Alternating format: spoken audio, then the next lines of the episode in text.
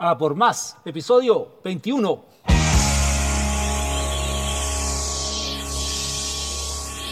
Desde Santiago de Chile para todo el mundo, www.felipetelchile.com presenta A por más, el podcast. Con Felipe, el encardinador de ideas.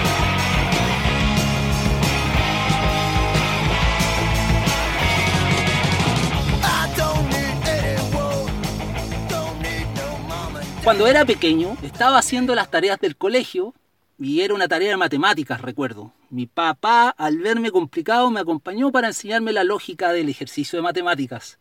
Por alguna razón, y como niño de 11 años, yo no encontraba la lógica y no podía obtener la respuesta. Mi papá me preguntaba la respuesta y yo le respondía cualquier cosa menos lo que él esperaba que era la respuesta correcta. En ese momento vi que mi papá respiró profundo, tomó aire y se puso a hacer un dibujo en la misma hoja que estaba llena de números donde hacía el ejercicio. Hijo, ¿qué es esto? me preguntó. Una nube, le respondí yo. No, hijo, esto es un cerebro humano, como el tuyo y como el mío. ¿Y ves este pequeño puntito que estoy dibujando aquí dentro de este cerebro? Sí, papá. Bueno, esto es lo que usamos de nuestra capacidad en toda nuestra vida. Tenemos una capacidad inmensa con nuestro cerebro. Me, me siguió diciendo que no me limitara en no entender el ejercicio de matemática en ese momento. Me dijo, con tu cerebro vas a poder lograr cosas increíbles. Ándate a jugar y en una hora más nos juntamos acá para resolver este ejercicio de matemáticas. La verdad es que no podría decirte ahora si entendí esa tarde misma o, o después el ejercicio de matemáticas, pero lo que nunca olvidé fue ese dibujo. Un cerebro humano con un dibujito de un punto muy pequeño que significaba la capacidad que ocupamos en toda nuestra vida. Desde esa tarde, en momentos de alta exigencia y años después, me he planteado cuánta capacidad ocuparemos realmente en nuestra vida para el cerebro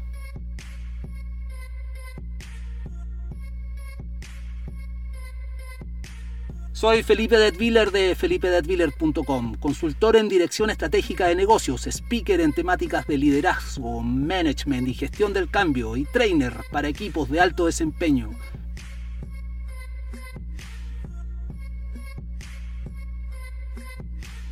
Te doy la bienvenida, amable oyente. Estás escuchando un nuevo episodio de A por Más, el podcast. Y en esta oportunidad abordaremos el conocimiento de nuestra arma más poderosa, nuestro mejor amigo o nuestro peor enemigo, el cerebro humano.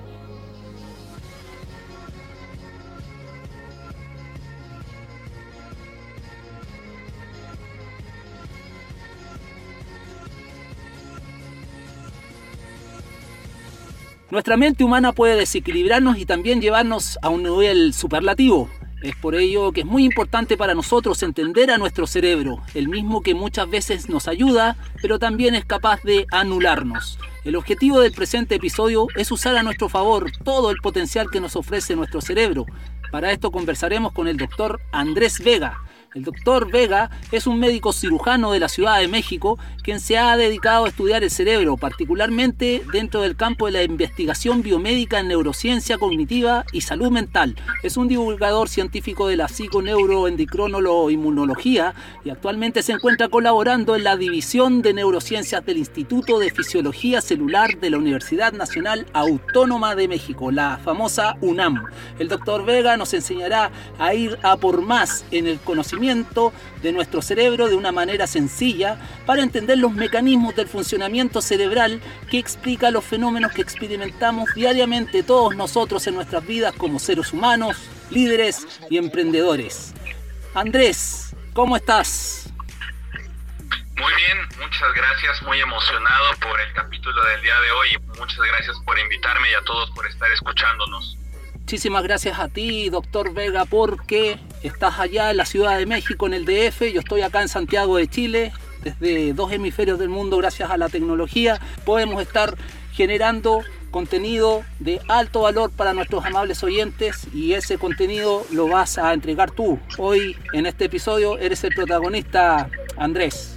Muchas gracias y pues qué emoción. He estado leyendo tus publicaciones y tus contenidos y tú tienes una teoría respecto a la motivación, la salud mental qué se puede aplicar en equipos de trabajo y el rol del liderazgo implícito en esto. Por favor, cuéntanos de tu teoría. Claro que sí. Bueno, dentro de lo que yo he estudiado en el área de la neurociencia cognitiva, he aprendido sobre todo que el cerebro está hecho para buscar la recompensa. Es decir, todas nuestras acciones y nuestros pensamientos se dirigen justamente a buscar una recompensa. Y esa la podemos encontrar en muchas formas, desde la obtención de azúcar en, en los alimentos, las drogas de abuso o incluso a través de logros cognitivos mucho más complejos como la obtención del reconocimiento por parte de nuestros pares. Es aquí justo donde vemos que la motivación es fundamental para el inicio y el mantenimiento de una conducta, especialmente en un equipo de trabajo. Un equipo de trabajo motivado es un equipo que dará resultados y una de las principales formas de lograr eso es a través del mantenimiento de la salud mental y el reconocimiento de los logros de los participantes del equipo. Y el liderazgo creo que es el canalizador para que esta motivación se genere y se, se dé la activación de recompensa del funcionamiento cerebral de cada miembro del equipo. Exactamente, un líder es aquella persona que logra darle esa recompensa a su equipo para juntos salir hacia adelante. Sabes tú bien que este podcast está enfocado a tomadores de decisiones en general. En ese campo sabemos que tanto emprendiendo como liderando estamos continuamente expuestos al fracaso y al rechazo principalmente.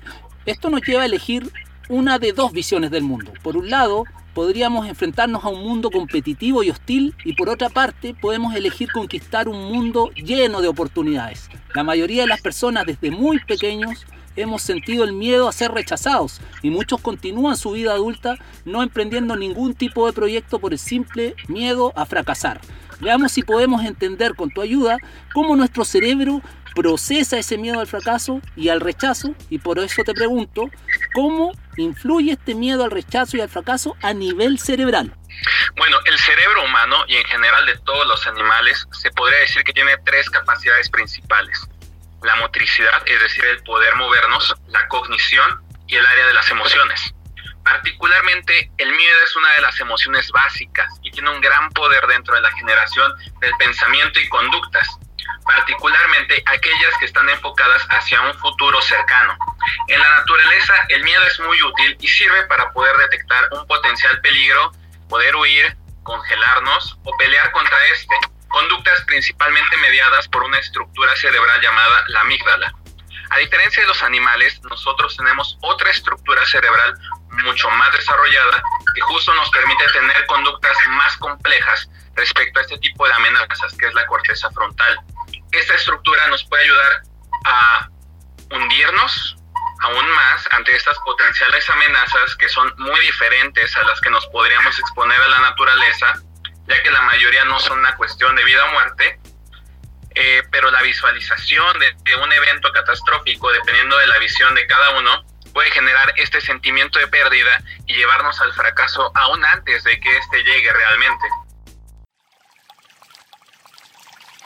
Ahorro, salud, comodidad, rendimiento para su familia y negocio. Cristóbal Colón, agua purificada premium dispensadores. Ofertas para packs de inicio. Recargas de agua purificada en botellones de 20 litros de capacidad. Síganos en nuestras cuentas de Facebook e Instagram como Cristóbal Colón Agua Premium. Consulte por pedidos y despacho gratuito en el sector oriente de Santiago de Chile. Donde hay agua, ¡Ay, vida! Cristóbal Colón, agua purificada premium. Y respecto a lo mismo, yo te comparto en mi ejemplo cómo hago yo al momento de emprender un nuevo proyecto. Esto puede ser un negocio, una iniciativa de contenidos, un proceso creativo, artístico, cuando simplemente entro a la cancha a jugar un partido de fútbol. Yo visualizo. Visualizo el objetivo y también visualizo de cómo voy a hacer para lograrlo me imagino el resultado en un aspecto positivo y los siguientes pasos a seguir. Cuando llega el real momento de ejecutar, esos pasos visualizados se van cumpliendo tal como los imaginé y todo comienza a fluir logrando el resultado esperado. Yo te cuento esto porque muchas veces desde una perspectiva más metafísica se recomienda el ejercicio de la visualización. Pero sería muy interesante que tú nos detalles desde la biología o desde la mecánica química del cerebro cuál es el impacto de la visualización a nivel cerebral. Bueno, la visualización es un proceso cognitivo bastante complejo que se da justamente en esta área del cerebro que te comento que es la corteza frontal, que es área más evolucionada que nos permite que aunque tengamos estos eventos amenazantes podamos tener otra respuesta. Y es que la visualización es una estrategia mental para poder triunfar por encima de esta amenaza eh, potencial que nos permite justo superarla. Y esa es una de las maravillas que nos diferencian del resto de los animales. Un mayor desarrollo de la corteza cerebral que nos permite ir más allá, planificar el futuro, aprender del pasado y por lo tanto superar nuestros impulsos instintivos de miedo que nos pues nos frenan y nos hunden. Y para eso justamente es necesario desarrollar un entrenamiento que nos permita tener estas habilidades que fundamentan sobre todo en la corteza frontal de nuestro cerebro.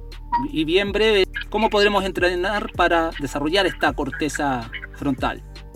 Bueno, hay muchas cosas. Principalmente tenemos que estar conscientes de esto que te acabo de mencionar, que el primer impulso instintivo que vamos a tener ante un miedo, como el miedo del, del fracaso o del rechazo, es justamente paralizarnos o huir de este, en lugar de estar conscientes que tenemos la posibilidad, la capacidad de generar alguna estrategia o algún plan, o simplemente lanzarnos a combatir a esta potencial amenaza y entonces tener la posibilidad, sí, quizás de perder, de fallar, pero también ese, esa probabilidad de poder vencer y poder triunfar más allá de esta amenaza que, que estamos teniendo enfrente.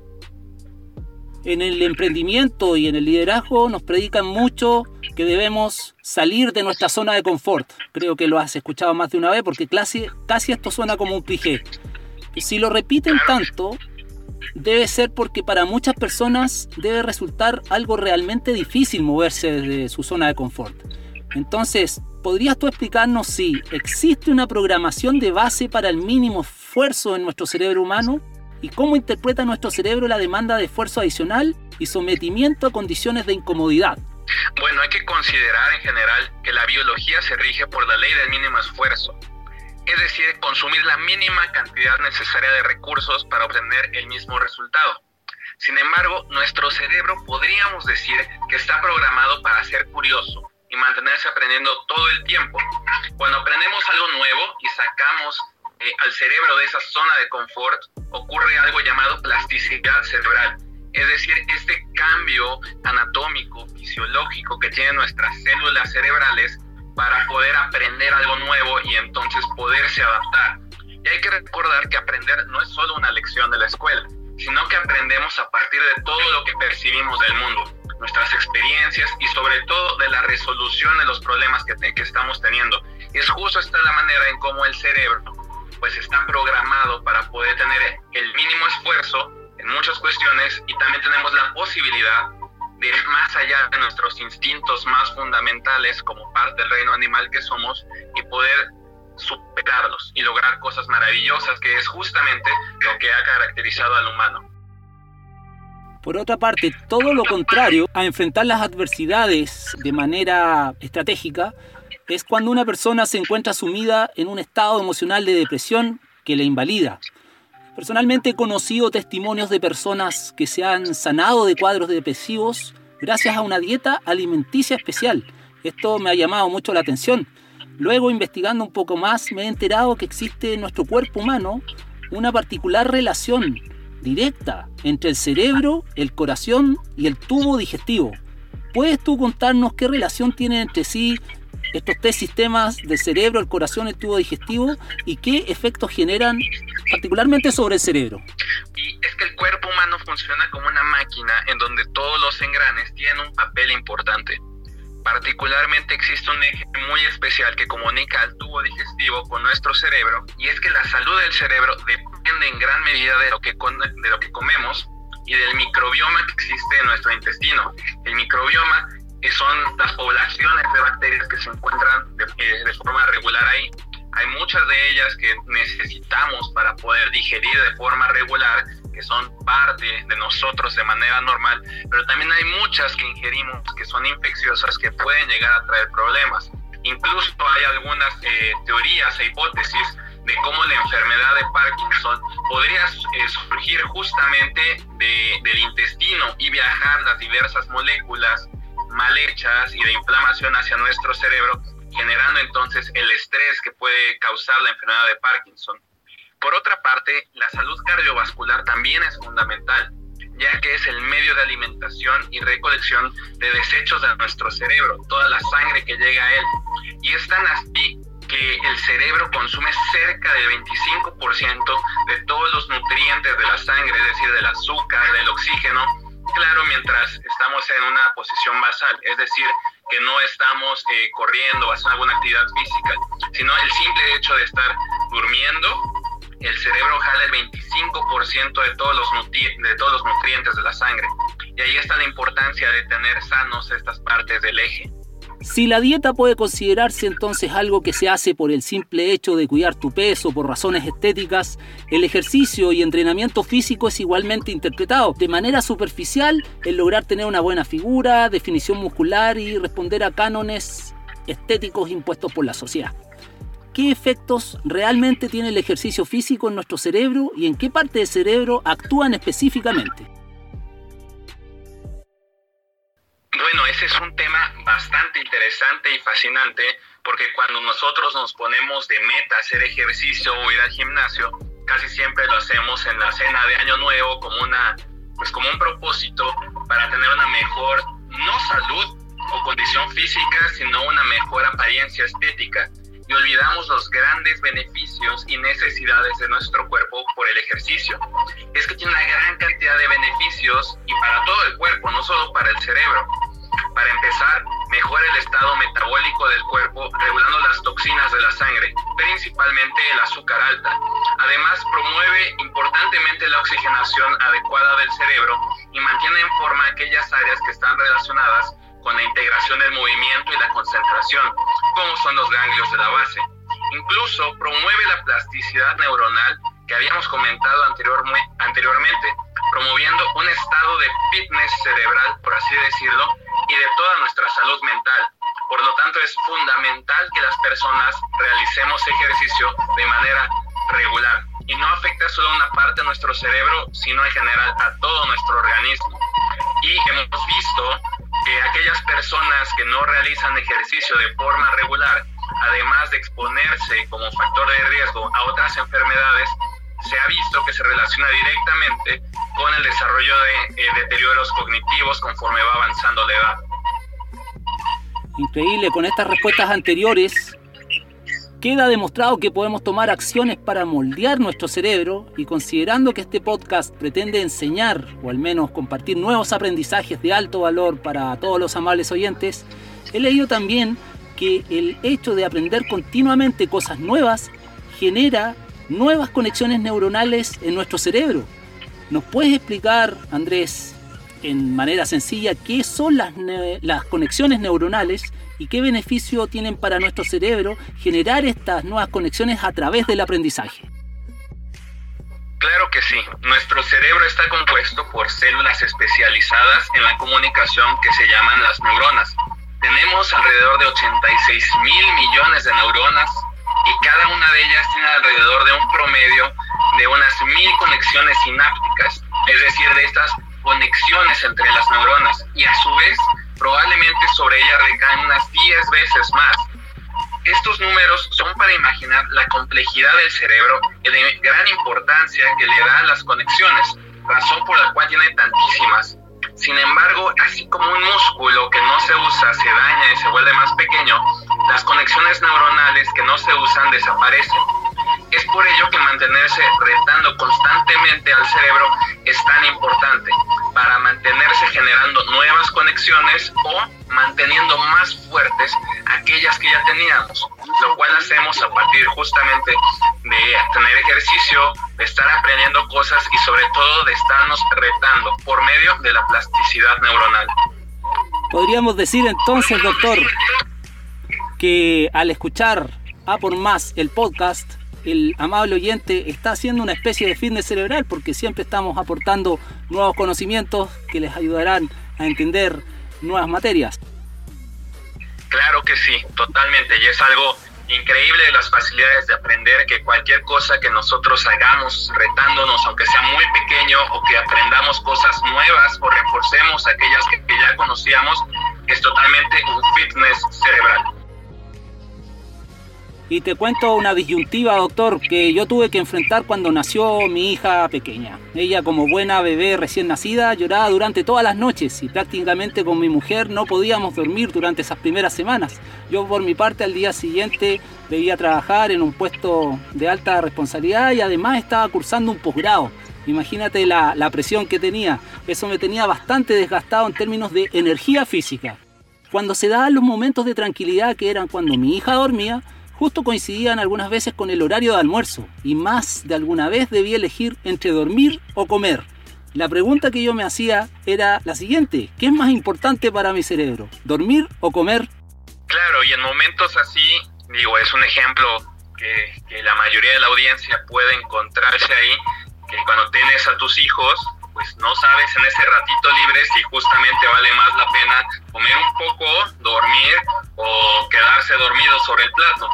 Y es que ambos son sumamente importantes, pero el sueño tiene más relevancia para el cerebro, ya que nuestro cuerpo tiene almacenes de nutrientes eh, como son la grasa, los músculos y los huesos, pero no hay un almacén para el sueño. A las 72 horas sin dormir, el cerebro empieza a tener importantes estragos, incluso con menos tiempo sin dormir. Perdemos parte de la percepción, es decir, dejamos de escuchar, dejamos de ver bien, de sentir, y tenemos problemas con alteraciones cognitivas, es decir, empezamos a tener confusión, pensamos lento, e incluso se altera el estado de conciencia. Se ha visto que incluso las personas pueden llegar a alucinar mientras están en estos estados. Y eso lleva a que una persona deje de ser adecuadamente funcional y está sobre todo eh, importantemente en riesgo de sufrir diversos accidentes. Pero no solo en esa área, sino que se deteriora importantemente la salud mental de las personas y el que ellos tengan eh, objetivos es más difícil de cumplir como tareas justamente por este deterioro cognitivo que empieza a haber cuando alguien no quizás no duerme por, por muchos días, sino que una mala calidad de higiene de sueño nos lleva justamente a este deterioro cognitivo y de la salud mental. Muy interesante porque nos damos cuenta que nuestro cerebro eh, se adecua a unas condiciones de, entre comillas, normalidad. Y justamente en estos momentos de prolongado confinamiento que estamos viendo como situación mundial, que a muchos nos está tocando vivir en la actualidad, me refiero al encierro prolongado, eh, estaría bueno entender también qué efectos tiene la luz solar sobre nuestro cerebro. Fíjate que es algo muy interesante y es que juega un papel sumamente importante en el cerebro al marcarle un reloj biológico, incidiendo en algo llamado justamente el ciclo circadiano, que es de exposición a la luz, y el juego entre estar despiertos y dormidos. El sueño es fundamental para una buena salud mental y funcionamiento óptimo de la mente. Incluso exposición a la luz azul, la que encontramos de forma regular en las pantallas de los celulares o de las computadoras, genera una sobreexposición a la luz, lo cual es sumamente común en este tiempo que estamos en casa y todo el tiempo estamos eh, en el celular o en la computadora, ya sea por trabajo o simplemente para pasar el rato. Y esta sobreexposición a la luz fuera de los horarios normales de exposición solar genera trastornos del sueño y por lo tanto de salud mental. Incluso en varios países que son de, de la parte más norte de, de nuestro planeta, que tienen muy poca exposición solar, es común que esas personas duerman más tiempo y tiendan a generar tornos depresivos que se dan justamente en invierno porque su exposición en las horas adecuadas es fundamental para una, una buena salud mental. Ahorro, salud, comodidad, rendimiento para su familia y negocio. Cristóbal Colón, agua purificada premium. Dispensadores. Ofertas para packs de inicio. Recargas de agua purificada en botellones de 20 litros de capacidad. Síganos en nuestras cuentas de Facebook e Instagram como Cristóbal Colón Agua Premium. Consulte por pedidos y despacho gratuito en el sector oriente de Santiago de Chile. Donde hay agua, hay vida. Cristóbal Colón, agua purificada premium.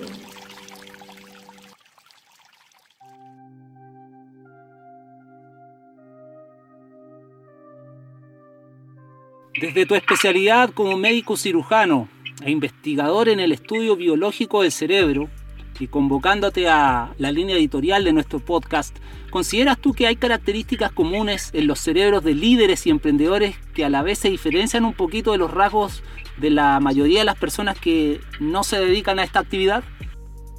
Te voy a contar de algo muy, muy curioso que pasó cuando murió Einstein. Einstein sabemos que ha sido uno, uno de los más grandes científicos y genios de toda la historia y querían ver si existía alguna diferencia en su cerebro cuando él fallece, lo retiran y se dan cuenta que macroscópicamente no existía ningún cambio de relevancia. Era imposible diferenciar su cerebro del de alguna otra persona.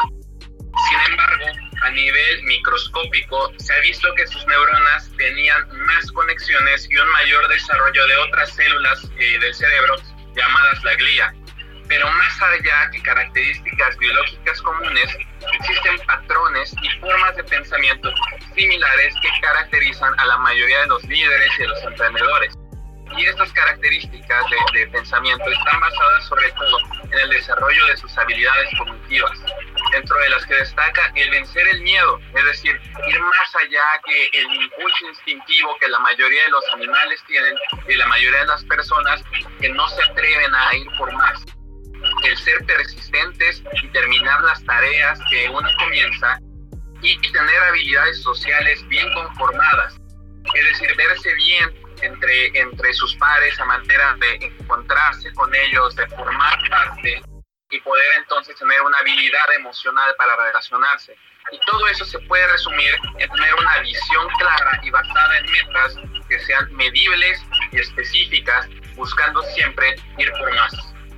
Buenísimo, entonces eh, eh, has abierto el campo a una pregunta fundamental que se hace siempre en la temática del liderazgo.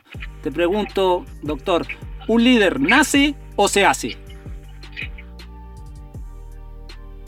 Totalmente la respuesta es se hace. Desde una perspectiva biológica todo se podría decir que nacemos iguales en cuanto a el potencial de desarrollar nuestro cerebro y alcanzar grandes habilidades.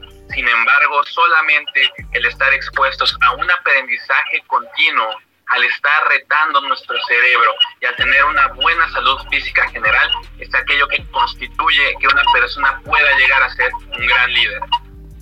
Dentro de nuestra amplia audiencia que nos escuchan también en México y espero que tus compatriotas escuchen este este programa y lo comentes. Quiero compartirte que esta audiencia, según las estadísticas que yo tengo acá en, las plataformas de podcast, van desde rangos etarios desde los 15 años hasta personas de 65 años.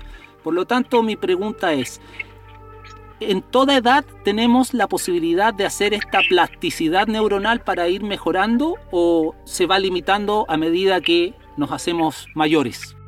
La plasticidad neuronal se caracteriza sobre todo a mayores eh, personas que se encuentran dentro de la edad más joven. Es decir, una persona que es más joven, como por ejemplo un niño pequeño, tiene una gran capacidad para aprender una gran cantidad de idiomas muy fácilmente. Y conforme nos vamos alejando, como por ejemplo los 50 años, vemos que ya es mucho más complicado aprender un lenguaje nuevo y así muchas habilidades. La plasticidad neuronal, mientras uno es más joven, tiene mayor capacidad de desarrollarla.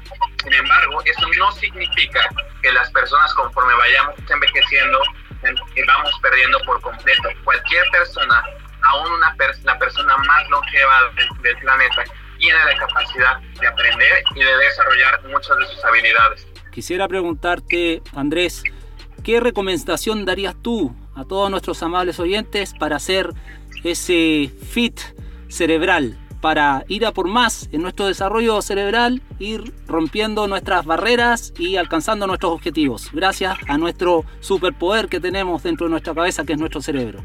Claro que sí. Lo más importante de todo es seguir un acondicionamiento cerebral en general, que incluye básicamente hacer ejercicio regular, dormir bien, tener una buena alimentación, fortalecer nuestros lazos sociales y en general retarse todo el tiempo para ir justamente por nuevos retos eh, hacia el futuro y poder superarnos como persona y como comunidad. Excelente, te quiero agradecer el gran mensaje que nos estás entregando, un gran aporte. Siempre me ha interesado la, la capacidad que podemos tener con nuestro cerebro y quería eh, tener la oportunidad de incorporar en el podcast a un especialista, un profesional. Eh, sabemos que la palabra neurociencias está muy manipulada lamentablemente. Hay muchos charlatanes que hablan de neuroventas, neuro esto, neuro esto otro y me siento muy satisfecho de haber logrado, a pesar de la distancia y calidad del sonido que no es la óptima, haber conseguido tu valioso aporte para conocer un poquito más este gran potencial que podemos seguir desarrollando. Muchísimas gracias, doctor Andrés Vega, por estar con nosotros y lo invito junto a nuestros amables oyentes a cuidar nuestra alimentación, nuestra salud, a conocer nuestro cerebro, porque es el único órgano que nos permitirá ir a por más.